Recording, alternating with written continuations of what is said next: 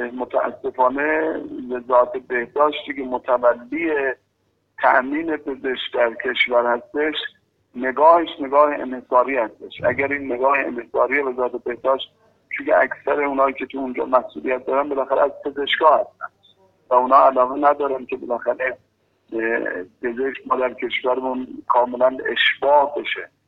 و اگر که واقعا به درستی برنامه ریزی بشه و تأمین پزشک بشه در ویژه در مناطق روستایی و کمتر توسعه یافتمون ما مشکلی از این جهت نداریم. زمان یکی از دلایلش به خاطر این هستش که خب به ذات بهداشتی که متقاضی برگزاری آزمون برای رشته پزشک هستش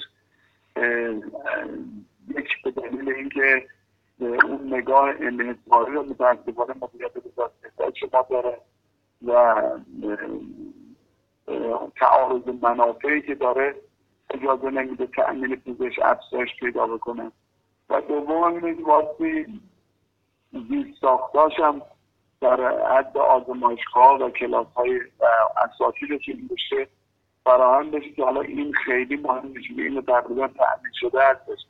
ولی بیشتر اون بحث هم تعارض منافعی هستش که متاسفانه بویژه در حوزه شان متخصص و فوق تخصص این تعارض منافع و انحصاری که وجود داره باید شده هزینه های پزشکی رو در کشورمون بالا به این پزشکا بالا بره.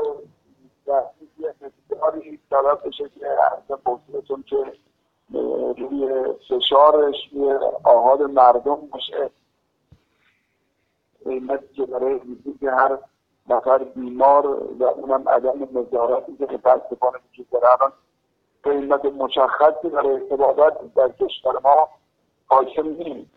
منابعش پوله. منابعش پول هستش که اصلا دوست ندارن مثل ما متاسفانه بعضی از شغلاش به انحصار.